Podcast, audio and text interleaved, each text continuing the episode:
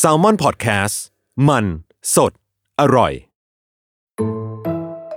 แฟกต์ที่ 444 เลข 4 เป็นเลขแห่งความโชคร้ายในหลายวัฒนธรรมในเอเชีย เช่น จีน ญี่ปุ่น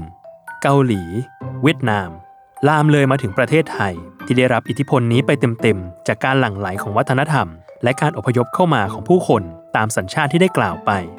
จนนำเอาความเชื่อ หรือเรื่องเหนือธรรมชาติเข้ามาด้วย เช่น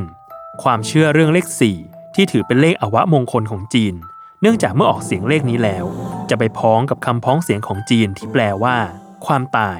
ทำให้ความเชื่อถูกแปลเปลี่ยนเป็นความกลัวสืบต่อเรื่อยมา และหลอมรวมกับความเชื่อของไทยโดยปริยาย อย่างตึก อาคาร หรือสำนักงานบางแห่งที่คนเชื้อสายจีนเป็นเจ้าของ ก็จะไม่มีชั้น4 และเปลี่ยนไปใช้เป็นตัวอักษร หรือพ่วงท้ายตัวเลขและตัวอักษรแทน อาทิ 3P 3F เป็นต้น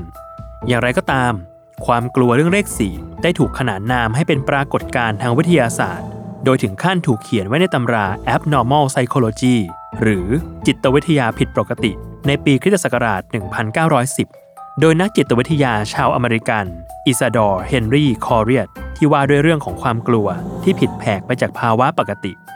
โดยความกลัวเรื่องเลข 4 ก็ได้ถูกบันทึกไว้ในตำราเล่มนี้เช่นกัน ซึ่งเรียกกลุ่มคนที่มีความเชื่อหรือความงมงายเรื่องพวกนี้ว่า tetraphobia หรืออาการกลัวเลข 4 ที่มักมีอาการไม่สู้ดี เมื่อพบเห็นเลข 4 เห็นเลข 4 ครั้งละมาก ๆ และหลีกเลี่ยงที่จะใช้มันเพื่อความสบายใจของตัวเอง